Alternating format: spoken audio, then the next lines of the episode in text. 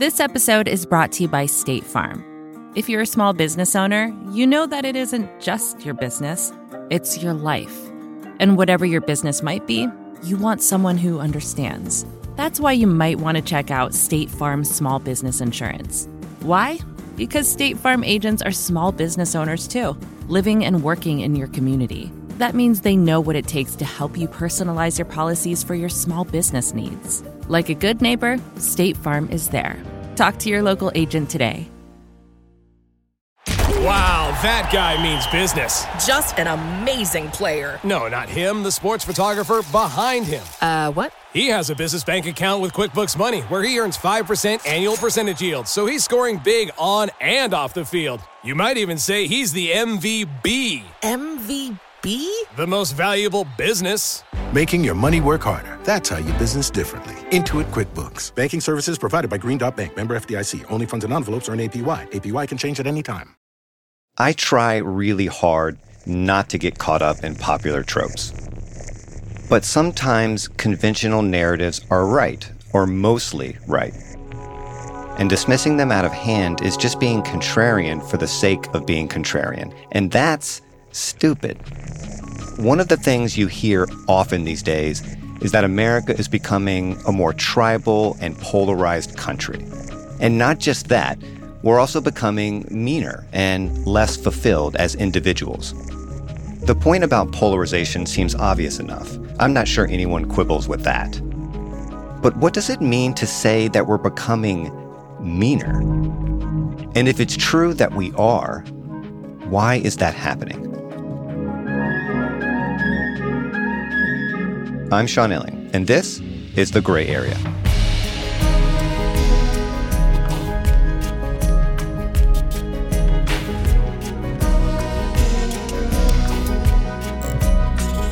Today's guest is David Brooks.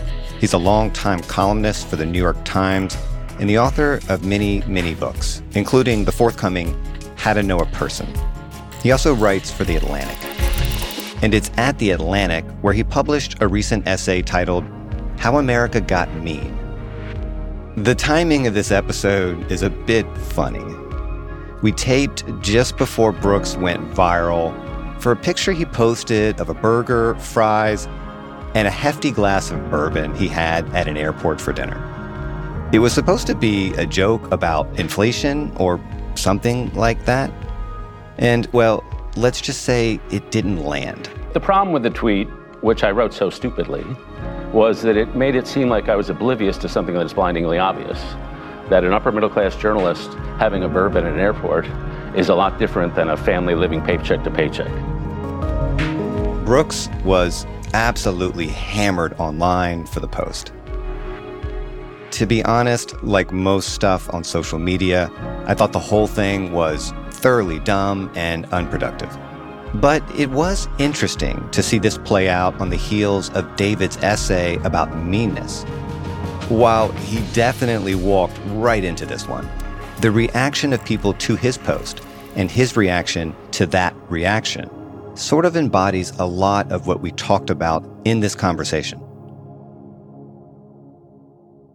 David Brooks, welcome to the gray area. Uh, great to be in the gray area. First time here. First time, long time. I am sort of fascinated by the turn you've taken in recent years, although it may not be that much of a turn after all. But whatever it is you're writing about these days, it, it always seems to come back to core humanist questions about what it means to be good, what it means to flourish, what we owe other people. And this is all very much in my philosophical wheelhouse, so I'm happy to see it. But was there a point for you where you decided that this is the direction you wanted to go intellectually and maybe even spiritually? Yeah, not consciously. Uh, people come up to me and said, "I've really been following your journey." They always talk about my journey, uh, and I guess yeah. you know I, I, say that I'm not an exceptional person, but I am a grower. That I, I do try to grow through life, and I think over many decades I've been on a slow and fitful journey toward becoming a human being. and so, if you had known me at 25, you would have thought he's a pleasant enough guy, but he's not exactly emotionally open. and so I had the journalist and the policy wonks natural emotional avoidance. I always say Washington is the most emotionally avoidant place on the face of the earth. It's where those of us who don't want to talk about ourselves or our feelings go to talk about policy. And so I was doing that. And then, you know, life has a tendency to tender you up a little. You know, being a father makes you a little more emotionally vulnerable. You go through moments of suffering, you go through moments of public humiliation and you get a little deeper into yourself. And so I've been on an exploration into those depths. And because I'm me, I do it by writing books. So, like, I wrote a book called The Social Animal about human emotion. I wrote a book called The Road to Character about morality. And I have a book coming out in October called How to Know a Person, which is how do you make other people feel seen and, and deeply heard? And how do you understand other people? So, it's been a, a journey for sure, but the only final thing I'll say is my overall view is we're over politicized and under moralized. We spend too much time analyzing political data and events and not enough time on like how to become a better person or like my next book like how do you have a good conversation? How do you be a good listener? How do you ask for forgiveness? These are like basic elemental humane skills and somehow they don't get taught. Well the essay we're going to talk about today fits pretty neatly into this wheelhouse because it is about how mean and sad Americans have become. Now, I have a ton of thoughts about this, but before we get to that, can you lay out what you wanted to say in this piece? What's the basic argument here? Yeah, well, it starts uh, with two questions. So, first is why are we so sad? And everybody knows the statistics on depression and mental health problems and suicide. But there's a whole range of statistics saying we're just in the middle of some relational crisis. So the 54% of Americans say no one knows what me well. The number of people who say they have no close friends has quadrupled. Now, a third of Americans are not in a romantic relationship. We spend a lot less time with our friends than we used to. If you ask high school seniors, are you persistently hopeless and despondent?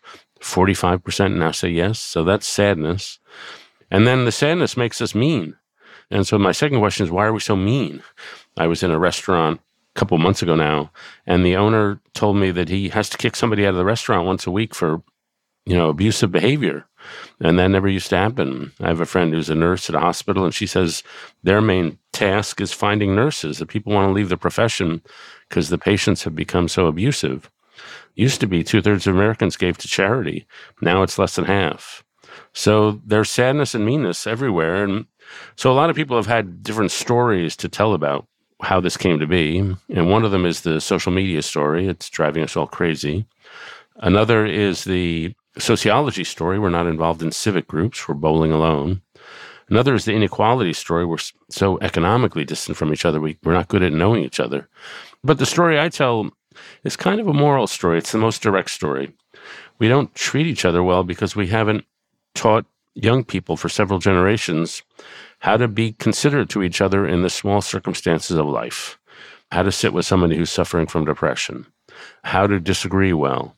And so I focus on moral formation and that we haven't morally formed each other in ways to make us kind to each other and in ways that make us see each other. And just I'll close with the when I say moral formation, it sounds super pompous and pretentious, but I only I mean it in three simple ways.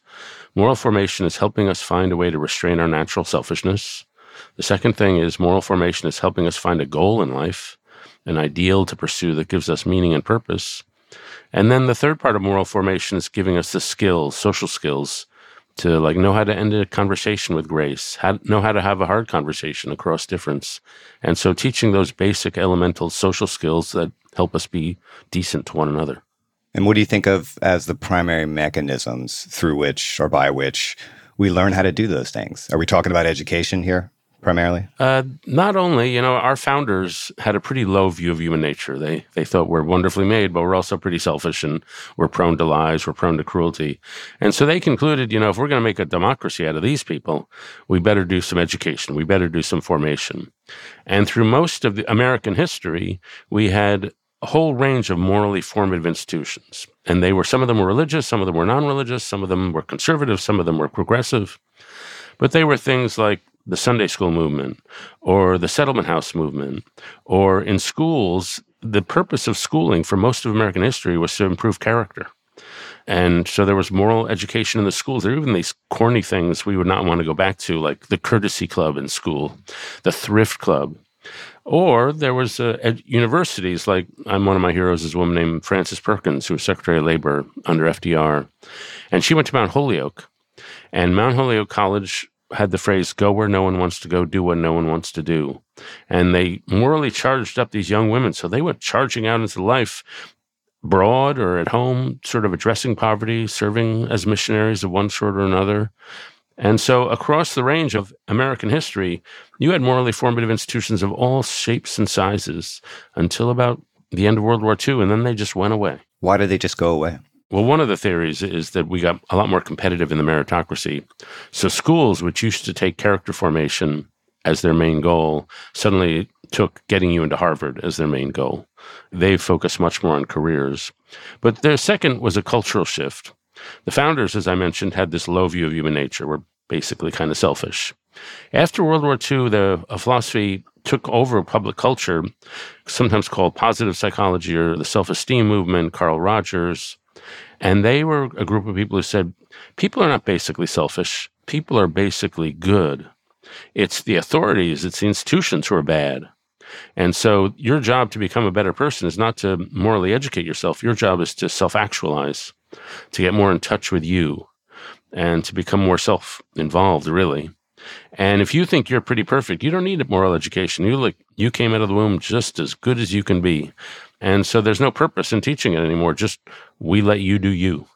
Before we get into the causes, potential causes, I just I don't want to gloss over some of these stats that you point out because they really are startling and alarming and depressing, quite frankly. I mean, the fact that since 1990, there's been a fourfold increase in people who say they don't have close friends. And this one really, I almost don't believe it, but I'll, I'll accept it, certainly for the sake of this conversation. But the fact that half of all Americans say that no one knows them well.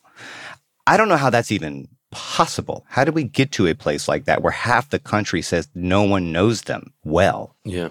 And that involves like members of your immediate family. And if people who have had divorces have had the lonely feeling that the person who should know you best has no clue who you are. For my next book, I interviewed a guy named Dan McAdams, who's a psychologist at Northwestern. And he studies how people tell their life stories and what he does is he asks people to come into his lab and then he gives them a research feed for their time. And then he asks them questions about their life stories. Uh, what are your high points? What are your low points? What are your turning points? And at the end, it takes about four hours. And he says half the people cry when talking about some part of their lives. But then at the end, they're done and he gives them the check for their time. And they give them, a lot of them want to give the check back. They say, I don't want money for this. This has been the best afternoon of my life. No one has ever asked me about my life story before. And I have certainly found that, that people, a lot of people just have never been asked. And a lot of people, frankly, I'll go to a party and I'll leave and I'll think, you know, that whole time nobody asked me a question. I've come to believe that only about 30% of humans are questioners. The other people are nice, they tell funny stories. They're just not curious about other people. And so I think we've drifted into a world where we're always broadcasting and social media is about how I'm broadcasting. But it's not about listening. It's not about taking the time to get to know another human story and making them feel seen, heard, and understood. I mean, I would say also the fact that a little less than half of high schoolers, at least in 2021, reported having persistent feelings of sadness or hopelessness. I'm sure the pandemic had a lot to do with that, but I also suspect the trend lines were already moving in that direction long before the pandemic, and maybe the pandemic just supercharged it. Yeah, I think in 2009, it was 26% who said their persistent feelings of sadness and hopelessness. And that was going straight up. The pandemic did make it worse, but it's been going up since 2009. And the the statistics on teenage suicide, for example, that has really turbocharged since 2013. Suicide rates overall have really been rising since 2000. So this is a multi-decade thing, and it's just a great paradox of modern life that we are now 100 years into the age of therapy and psychology and Freud and all that, and yet we have more mental health problems than ever before. And so it's just to me, this is the underlying problem that goes underneath a lot of our other political problems. That, you know, people who are lonely, sad, hurting, and, and angry are not going to be great citizens. Sadness seems easy enough to measure depression, loneliness, suicide. But measuring meanness seems a little more complicated. How do you measure it? What are the manifestations of meanness in your mind? I tried to do that as best I could. You look at the murder rates, you look at hate crimes, uh, you look at gun sales. I would say distrust is maybe the closest proxy. And to me, the most important statistic we have about the health of our society morally is distrust statistics. So Americans lost a sense of trust in their institutions in the 60s and 70s, Vietnam, Watergate, inflation, all that kind of thing. They've lost trust in each other, what they call interpersonal distrust, mostly in the last 40 years. And so, why are we distrustful? Well, Robert Putnam at Harvard, to me, gives the simplest, clearest answers. We're distrustful because the people around us have been untrustworthy. It's not about our perception, it's about reality. And I used to tell this to my students uh, where I used to teach about their distrust. And they, one young woman said to me, Have you seen our social lives? like, if you're getting ghosted all the time or you're getting mistreated, then you're going to be pretty distrustful. And that psychology of distrust is just a very punishing psychology because you feel you armor yourself up because you perceive threat everywhere. You lash out because you think if I'm not lashing out, then they're going to get me. One of the things loneliness does is it distorts the way you see reality. You come to fear the thing you desire most, which is relationship. Uh, and so it, it's really has a warping warping your perceptions. So it, it's hard to quantify these things, but I guess I'd ask you if you think we're in a non-mean society, have you looked at our politics recently? Pretty mean. Yeah, we may have a few disagreements here, but uh, that is not among them. Um, you know, I say that, and then at the same time, I didn't peruse the Twitter hellscape to see the responses to your piece, but you know, I'm sure more than a few raise what I think is, at least on the surface, a fair question. And that question is are, are people really meaner than they were 20 or 30 or 40 or 50 or 70 years ago? Do we really know that? Because I know some of the things you point to in the piece, like how people were more formal and, and, and people dressed proper and they performed social conventions more reliably. Those sorts of things are, for me, less about kindness and more about obedience to customs. But I'm not so sure it tells us all that much more than that. A group of white people standing around a black man hanging from a tree in 1946, right, may have had more sport coats and ties on, but they were still morally depraved and mean, you know. And I realize that's that's a loaded example, um, and, and I don't mean it that way. I'm just trying to raise a point about how tempting it is for all of us to romanticize the past.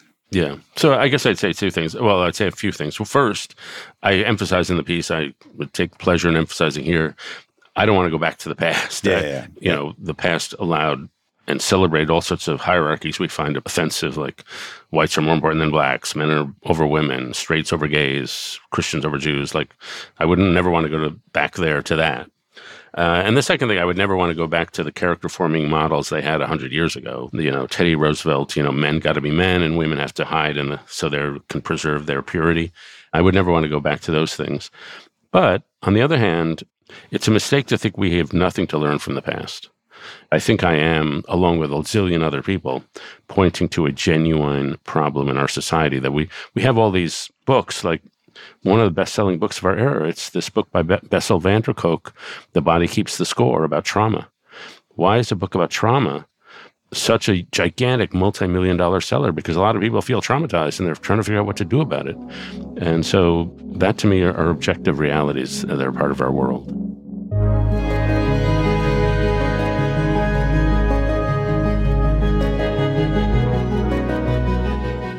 What role does capitalism play in all of this?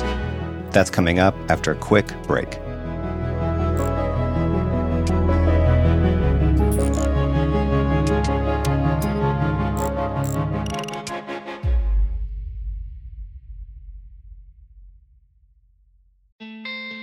Support for the gray area comes from Shopify.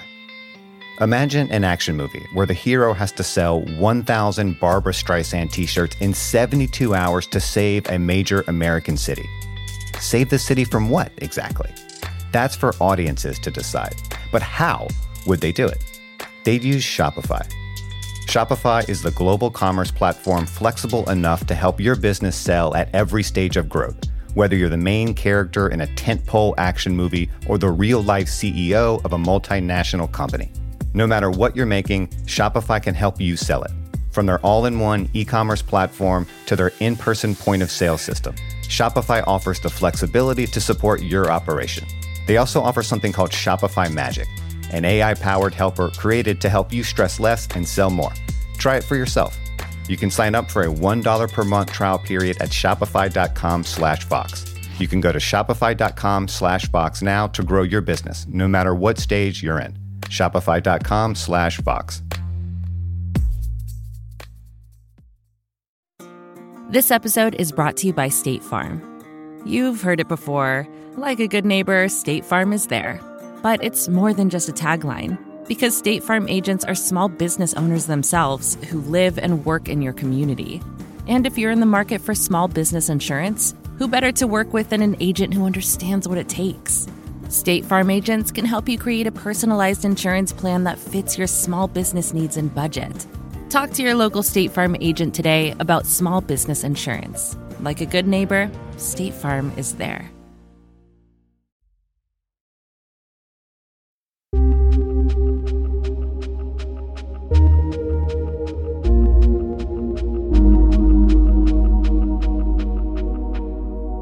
If I struggled with anything when I was reading your piece, it was less about what you do say and more about what you didn't talk about.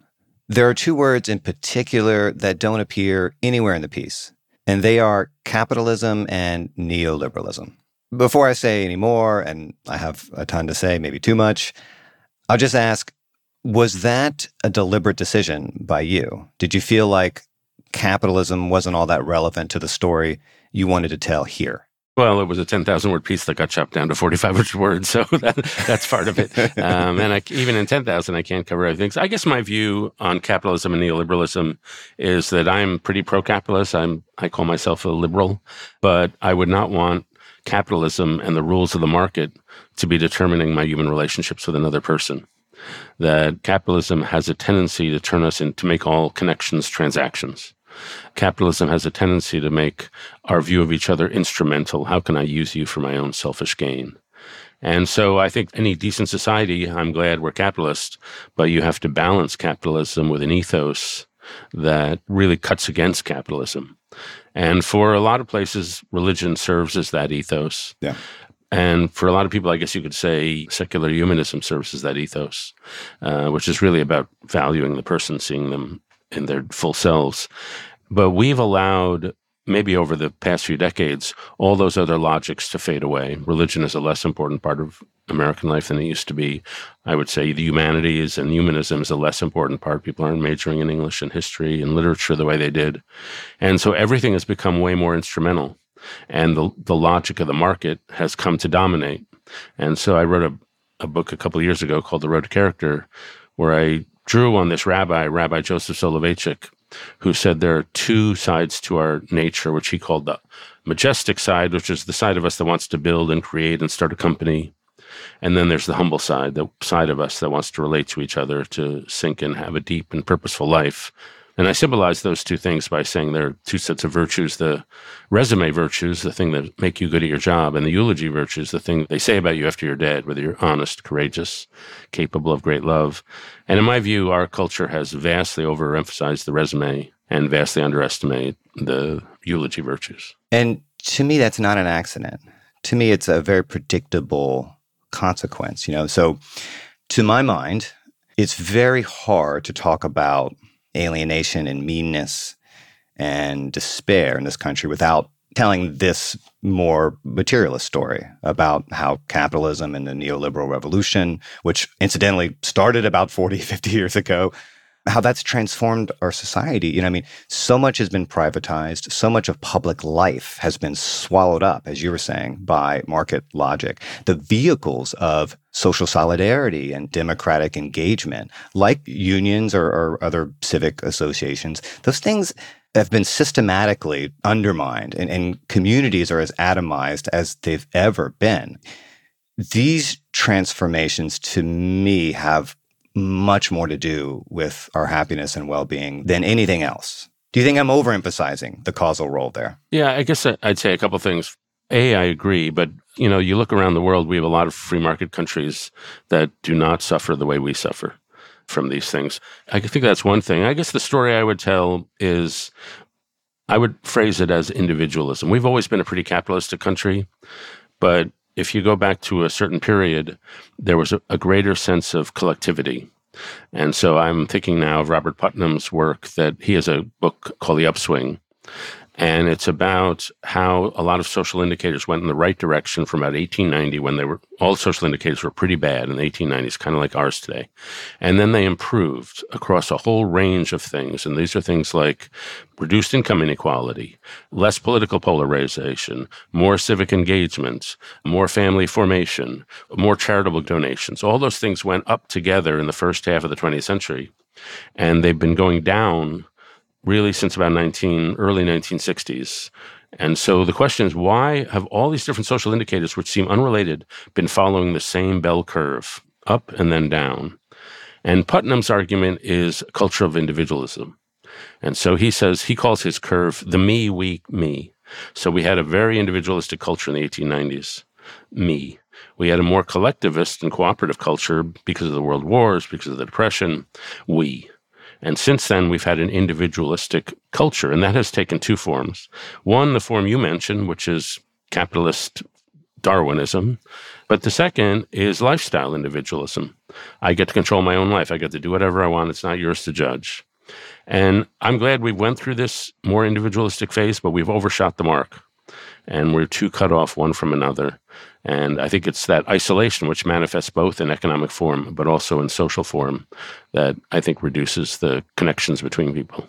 Yeah, again, I, I don't think uh, living in a free market society is incompatible with with happiness. It's a particular road we've gone down. You know, when you have people like Margaret Thatcher and Ronald Reagan basically declaring society a, a pernicious illusion and want to build a world that reduces us to isolated individuals competing for money and status. I mean, you know, what could go wrong, right? You know, I mean, I, I say all the time, capitalism is a morality too. You know, it's the morality of consumerism, where you're defined by what you own, uh, by the status it affords you, and yeah, I, I don't, I don't think that turns us into wise, compassionate people. I think it turns us into the worst versions of ourselves. Yeah, I, I would. Um, I guess we do disagree on that. I mean, I, I guess you know, to me, capitalism. I have two heroes. One is this conservative philosopher Edmund Burke.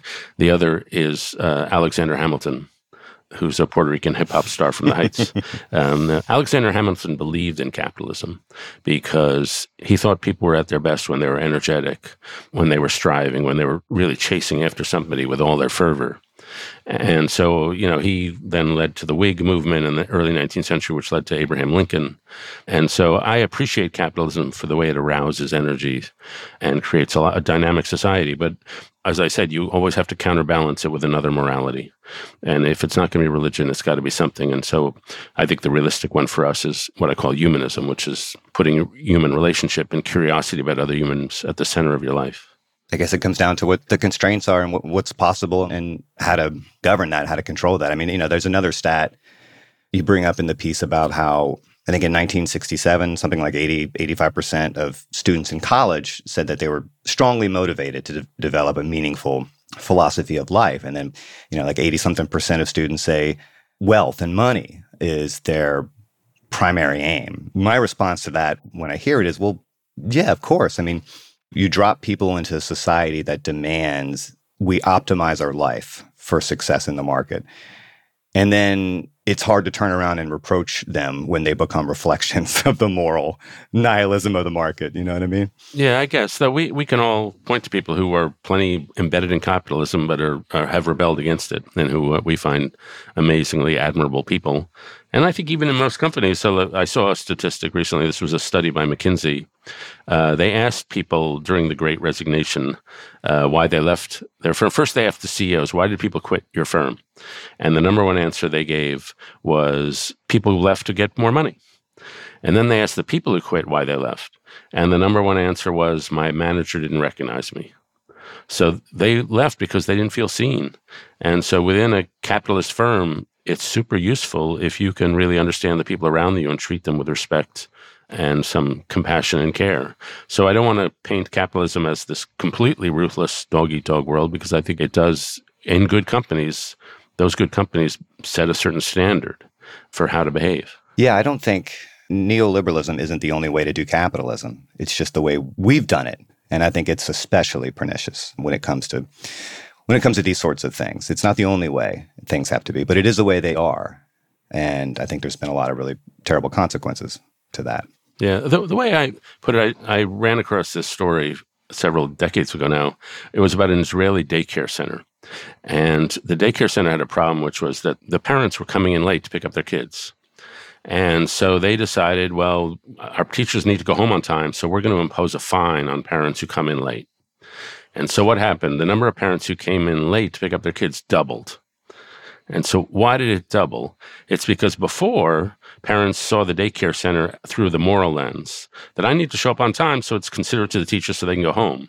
But once the fines were imposed, they saw it through an economic lens, which is I'll pay a fine, I'll come in two hours late, I'm happy to pay the fine. And so our job as human beings is to not only see things through an economic lens, but also to see things through a moral lens. Yeah. I do want to reiterate that I don't disagree with most of what you're saying, certainly about the benefits of a humanistic education, about the benefits of institutions that cultivate virtue. I love Aristotle. I think he was right about a lot. I think we should teach ethics. what I keep coming back to is that even that vision of moral education important as it is, requires a community in which to practice it. And we have engineered a society without much community. So when you say that the most important story about why Americans have become sad and alienated and rude is also the simplest. And now I'm quoting you. We inhabit a society in which people are no longer trained in how to treat each other with kindness and consideration. And I don't know, David, I, I think that story may be simple, but I do think it's incomplete in, in, an important way. Like, I'm not sure, and maybe I'm wrong about this. I'm not sure more churches and boys and girls clubs and more humanist curriculums is even close to a sustainable counterweight to all the economic and social forces we're talking about here. But I think you have more faith in that than I do. I guess I do. Yeah, I, I, don't think capitalism is so corrosive that it's you can't overcome its weaknesses with that kind of community action. But I guess the question I ask is, as I mentioned, I already mentioned Robert Putnam, the Bowling Alone author. And I do think it's amazingly true that we no longer are in as many groups. And if morality happens anywhere, it happens in groups, not in a classroom. We learn morality the way we learn crafts through practicing them in morally coherent communities. So if you're Jewish, when somebody dies, you sit Shiva with them. You go to the home of the family and you sit with them.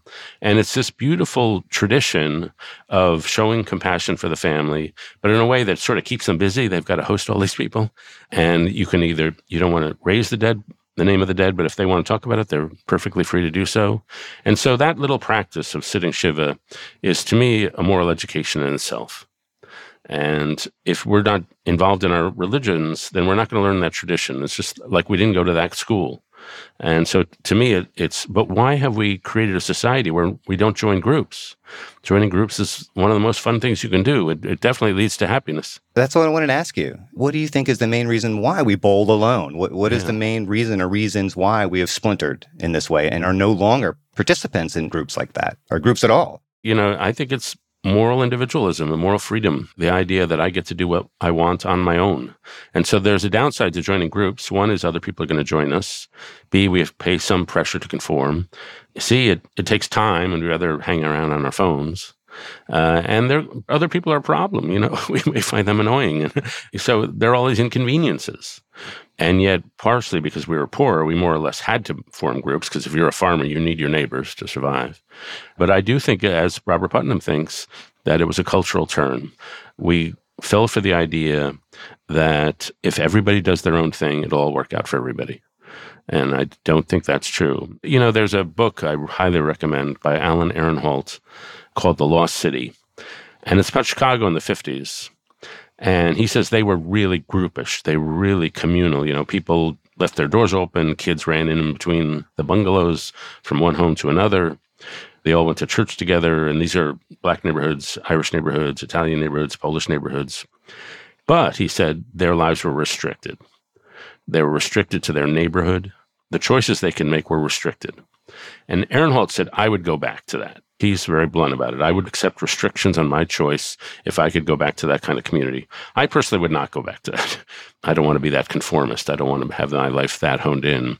So uh, I think we have to find new ways of building community, new ways of teaching empathy and compassion to one another. Do you think the privatization of so much of public life is a big part of the, the story here? Um, tell me what you mean by that. Like what, what parts of privatization? Well, for instance, you wrote a, a really interesting piece a while back about how the, the nuclear family was a mistake. and I, I, again, I don't want to, I guess I am beating a dead horse here, but I think of all this as a, a, very predictable outcome of a society engineered for individualism without robust social and public infrastructure, where society is reduced to the nuclear family as a discrete and economic unit, where we're sort of funneled into suburbs.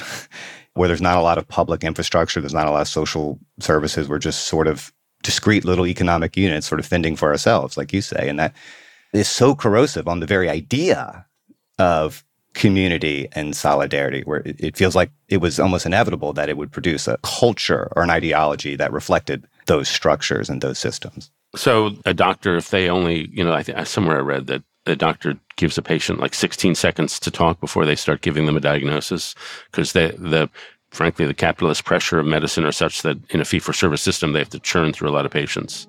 So, in that sense, I do agree that the economic pressures really destroy the human connection. On the other hand, one can envision or look around the world at other places where they really have much more social supports.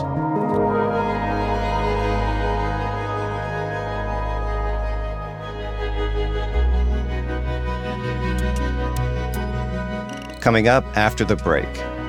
David and I discuss how social media is amplifying the sense of disconnection a lot of us feel today.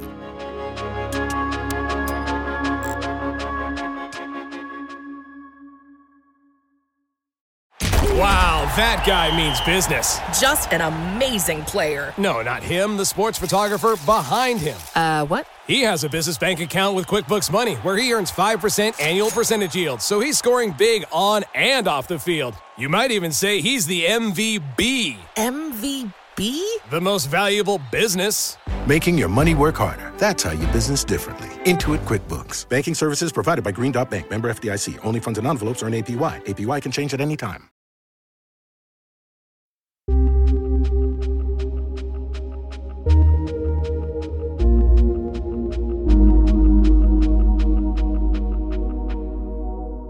We now live in this digital era, which gives us the capacity to know everything terrible happening in the world while also presenting us with flattened caricature distortions of other people. And then we also at the same time have the ability to express our anger about all these things, but in a totally impotent way because it's just hobbyism we're just we're clicking and posting and, and these sorts of things. And the fact that so much of our lives now is lived virtually, so much of our experience with the world is mediated by these really corrosive tools that do not bring out the best in us. It's just a tremendously important part of the story here. We're not actually in the world with other people in three dimensions as much as we used to be. And that's not good. Yeah. So I, I, mentioned in the piece there are all these other explanations, these stories, and I agree with all of them basically. And doesn't mean I want to play down the ills of social media or the ills of capitalism, but I'm trying to introduce the one story that I felt had not been told. On social media, there's judgment everywhere and understanding nowhere, and it, it's just uh, it's clearly all you have to look at the statistics. In 2013, when the smartphone goes mass, teenagers' mental health collapses. So that's got to play a big role. You said something in the piece that feels relevant here, and I think it's sort of related to what I, I think we might miss when we overlook some of the brokenness I'm talking about. You write that after decades without much in the way of moral formation, America became a place where more than 74 million people looked at Donald Trump's morality and saw presidential timber. That's a good line.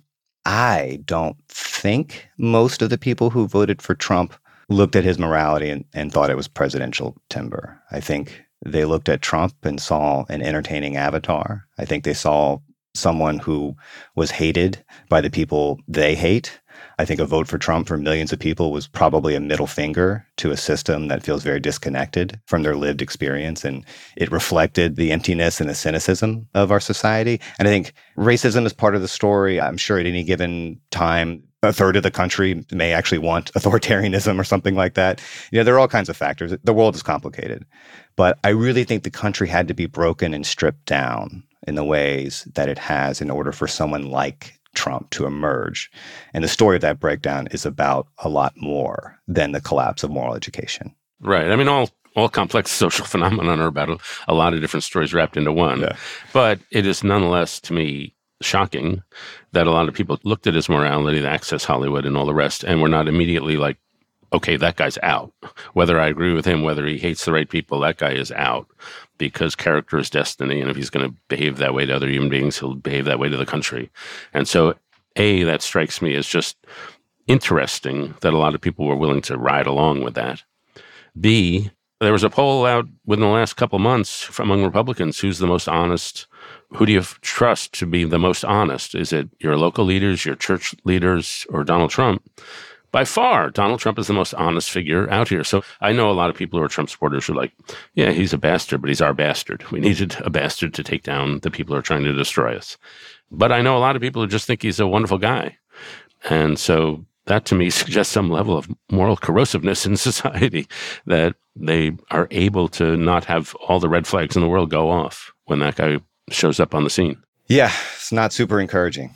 I think one thing we almost certainly agree on, and I don't think you ever put it quite this way in the piece, but the fact that politics has become our religion in lots of ways, that it's the place where people living mostly virtual lives turn for meaning and self expression.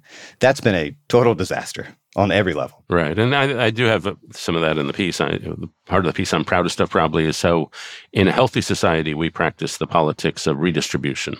It's how high should taxes be? Where should we allocate resources? And that's a normal society. But we don't have a politics of redistribution. We have the politics of recognition that people go to politics wanting their leaders to humiliate the other side and affirm our side. And people go to politics looking for places to admire themselves. If you leave people morally naked and alone with no moral system, they will flee to politics because politics offers the illusion of morality. It gives the illusion of a moral landscape. There's us good guys over here, those bad guys over there. It gives you the illusion of moral action. You don't have to sit with the widow or help feed the hungry. You just have to feel indignant about the other side. And it gives you the illusion of community because they're all of us reds or blues. But it's not really community. You're not really meeting together and taking care of each other. You're just hating the same people together. And so it's a very failed form of social therapy. So you think you're getting out of a world of amoral loneliness, but you're entering a world of political culture war. Yeah. And to me, I think that that's the culmination of that hyper individualistic ideology, which is a function of neoliberalism, colliding with these digital tools that are all designed to help us curate our own little personal realities. I mean, it really is a, a kind of uh, horror show. Yeah, and, and I would I 100% agree with that, though I'd say it was partly political liberalism, but a lot more lifestyle individualism too. That I get to do what I want. And then you add social media to the mix and you really got something bad. Yeah, I think it's both. This is again one one of the things I'm always harping on is, is the failure of the countercultural movement and how the narcissism and the self-actualization movement that was sort of the legacy of that has also been an absolute disaster and combined in really catastrophic ways with all these other things we're talking about. Yeah, I one of the questions that you're making me want to ask is so I have this morally hectoring thing where we should build all these cultural institutions. We should give people training on how to treat each other. Basically, that's my I quote the philosopher Iris Murdoch. I'm a big fan of that. We we look at each other and at other people in selfish ways. We make other people objects for our own selfishness. And to grow, you have to grow. She says by grow by looking. We have to learn to cast a just and loving attention on each other. So that's my recipe. The other question, which you're making me wonder about, is is there a material solution here? So if we changed our politics, how much would it change our culture? I've come to believe more and more that our technologies are, are now the primary drivers of our culture in that way. And I don't see those changing anytime soon. And I don't know where that leaves us. So I, I remain um, one of my colleagues at the Times is Tom Friedman, who is often a, a, technological determinist. You show me the technology, I'll show you the society. I'm not all the way there, but I'm close. Yeah, I'm a cultural determinist. You show me the ideas and values of the society, I'll show you how people use technology. I'll show you how people use the market. So I'm a cultural determinist, and that upswing chart I mentioned earlier, Robert Putnam's research showing all these statistics going up and down at the same time, that to me is proof that culture really matters because it was the culture that shifted, that changed everything else, the values that shifted, uh, not so much uh, the technology. Yeah, maybe that's our deepest divide then. I, I think it's almost exactly the opposite. Again, the iPhone was introduced, what, in 2007? Would you say that that shaped our culture in pretty profound and dramatic ways? Would you say that it shaped us, our minds and psyches more than anything else? Or would you say that the culture that preceded it somehow survived contact with that? So here's a perfect example. So the iPhone is everywhere, but the, the, depression and suicide rates are not in Denmark. They're not in Kenya.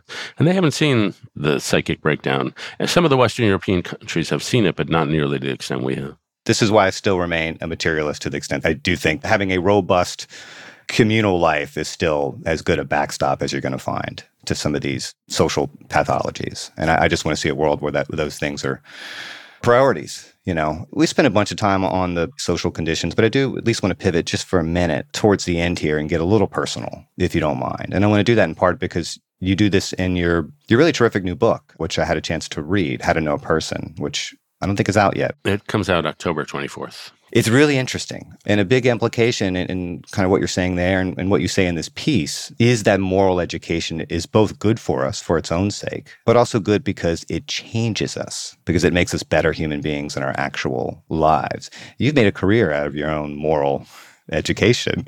So, how has it changed you? Yeah, I mean, I tell the story in that book, which is going to sound name droppy, but I like name dropping, so I'm going to go ahead and do it. So I was interviewed twice in my life by Oprah Winfrey. And the first time and the second time were four years apart. And after the second interview, after we were done taping it, she says to me, uh, David, I've never seen any adult change that much. You were so emotionally blocked before. And like that was a proud moment for me because I genuinely was emotionally blocked before. And I'm genuinely uh, I'm more open emotionally when somebody comes to me with a. The people never used to come to me with their problems and their vulnerabilities, and when they did, I was like nervous because I didn't know what to say. Now I'm still pretty inept, but at least I I'm honored they asked. I can sit there, I can enter into their lives, and try to be a helpful presence. And so I, if you look at me from even my public affect from 20 years ago to today, it's really very different. And I'm a big believer that it's not like people grow up at age 20 and then stop changing. People can change radically through the, any, at any point in the course of their lives. And I've become much more vulnerable before audiences, telling them what shit I'm going through uh, and telling them about the hard times in my life. And my saying is that writers are beggars who tell other beggars where we found bread. And so my last few books are really like, oh, I read this, I found this helpful. Here, maybe I'll share it with you. yeah, you know, I used to, when I was still teaching philosophy in college, this kind of thing would come up all the time. Yeah, students would point out correctly that moral philosophers don't appear to be any more moral than anyone else on average, which raises the obvious question: you know, what good is all that education and knowledge if it doesn't transform you? you know, knowing what to do and doing what you know you ought to do are very different things. And I guess for me, the, the deeper point, which sort of I guess is what I've been kind of hammering here that, you know, I certainly agree that education is essential to being a good and wise person, but it's not sufficient. We need support, we need connection, we need community, we need a dignified life. We need a country and a social and political system that aims at those things. And we don't have that right now. Yeah. And just now I'm going to sound like I'm defending your point of view, but it's true that moral philosophers are not more moral than the average person, but it's also true that economists are less moral than the average person. So I think the research shows that they're, they're they take self-interest more. they they've given themselves permission to be self-interested. Um, well, it's it's interesting how this conversation has wafted and waned because it breaks down a lot of the normal barriers between social conservatism and economic conservatism, and the, the normally the people who focusing on well, there's a left and right version of communitarianism. And I think I agree with both those versions. And so I, um, sounds like you do too, that there is a, like a Michael Sandel version of communitarianism, that a lot of these institutions are undermining the community we actually need. Yeah, I, I think I do find a lot of wisdom in both of those traditions. What are the sorts of morally formative institutions that you want to see that work in this 21st century? You know, apart from a more humanistic curriculum, what other organizations or institutions are we talking about? And, and where does the support and the social capital needed to sustain them come from in such a fragmented and polarized country? Well, one, you know, I think we can teach these social skills I've been talking about. You can teach them in elementary school. Like, how do you sit with someone who's got depression? How do you offer forgiveness? How do you break up with someone without destroying their heart? Those are skills, and we can teach those skills. Second, you know, you were a philosophy professor. I believe in your professions. I think, you know, I was at Valparaiso University in Indiana not long ago, and they have a great books course, which a lot of the freshmen take. But they take the course, discuss Aristotle, Plato, big ideas. Then they have to put on a musical production about one of the ideas they're studying. And so they're not only studying it, they're working as a community to try to put on the show.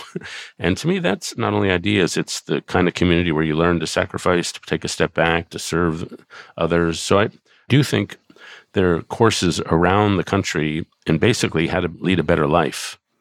And these courses were looked at unprofessionally because they don't follow an academic discipline. But there's one at Harvard, there's one at Notre Dame. I used to teach one on how to make commitments in life and how to live up to your commitments. And I think these kind of courses should be required in colleges. They should be the center of the education, how to lead a better life, uh, not just how to get a job at McKinsey. And then I think institutions should see themselves as morally formative institutions. So I mentioned Jim Lehrer. He saw his job as leader of our program to make us better version of ourselves. And so I think that that needs to be done. And then, of course, I'm for anything that will encourage local communities to be formed. And my theory of cultural change is that a culture changes when a small group of people find a better way to live and the rest of us copy. And so in the 1950s and 60s, the beatniks and the hippies found a way to live, and a lot of people found that super attractive and they copied it. About 2,000 years before, the early church, Christians found what many people found a better way to live, and a lot of people copied that. And so I think that's part of cultural regeneration. Yeah, and look, you know, I, I think the last thing I, I'll say in the spirit of appreciation and solidarity really is just to kind of repeat myself that we don't we don't really disagree about the importance of moral education. And I enjoyed your piece. And I think, like a lot of your work, it's full of useful wisdom and it has a, a kind of ethical depth that I really appreciate. I just felt like it was important in this conversation to emphasize, maybe even overemphasize, the materialist account of how we got here, because I think it can be very easy to reduce the story of cruelty and alienation in this country to something like moral education and, and maybe focusing on that at the expense of these other things could get in the way of recognizing all the things we have to do if we want a society where people can really flourish. And moral education is a part of that, for sure. Yeah, and I probably spend too much time pushing against materialist ex- explanations because I'm surrounded by people who do them. So I'm I probably push against just part of my job. One thing I think you probably will not disagree with, but I always feel like I should emphasize it because some people come up to me and after that piece, they said, well, of course, you know, rich people have the luxury of caring about moral formation. People who are struggling are just trying to get by. They're just trying to get through the day. And that's sort of the Maslow's hierarchy of needs. And I just think that's wrong. I think the churches, mosques, and synagogues of the world are filled with pretty poor people around the world who take their spiritual and moral life tremendously seriously. And it's not like they had to fill their material needs first. For most people, their spiritual and moral needs are primary. And so I just think spiritual life is not something that you get more of as you get more comfortable and you go up the income scale. Yeah. And look, I, I don't think human beings live by bread alone, but bread's really important. okay. you know what I mean? Yeah. It's really important. I'm on an Atkins diet, so I don't think bread is important at all. on that note, look, David, uh, I think this is the first time we've spoken. I really enjoyed it, and I appreciate you coming on the show. So thank you. Sure, it was a real pleasure. I, I two semi-clashing points of view made me think. So thank you. Go read his piece if you haven't already, and check out David's upcoming book, How to Know a Person. It's a great read.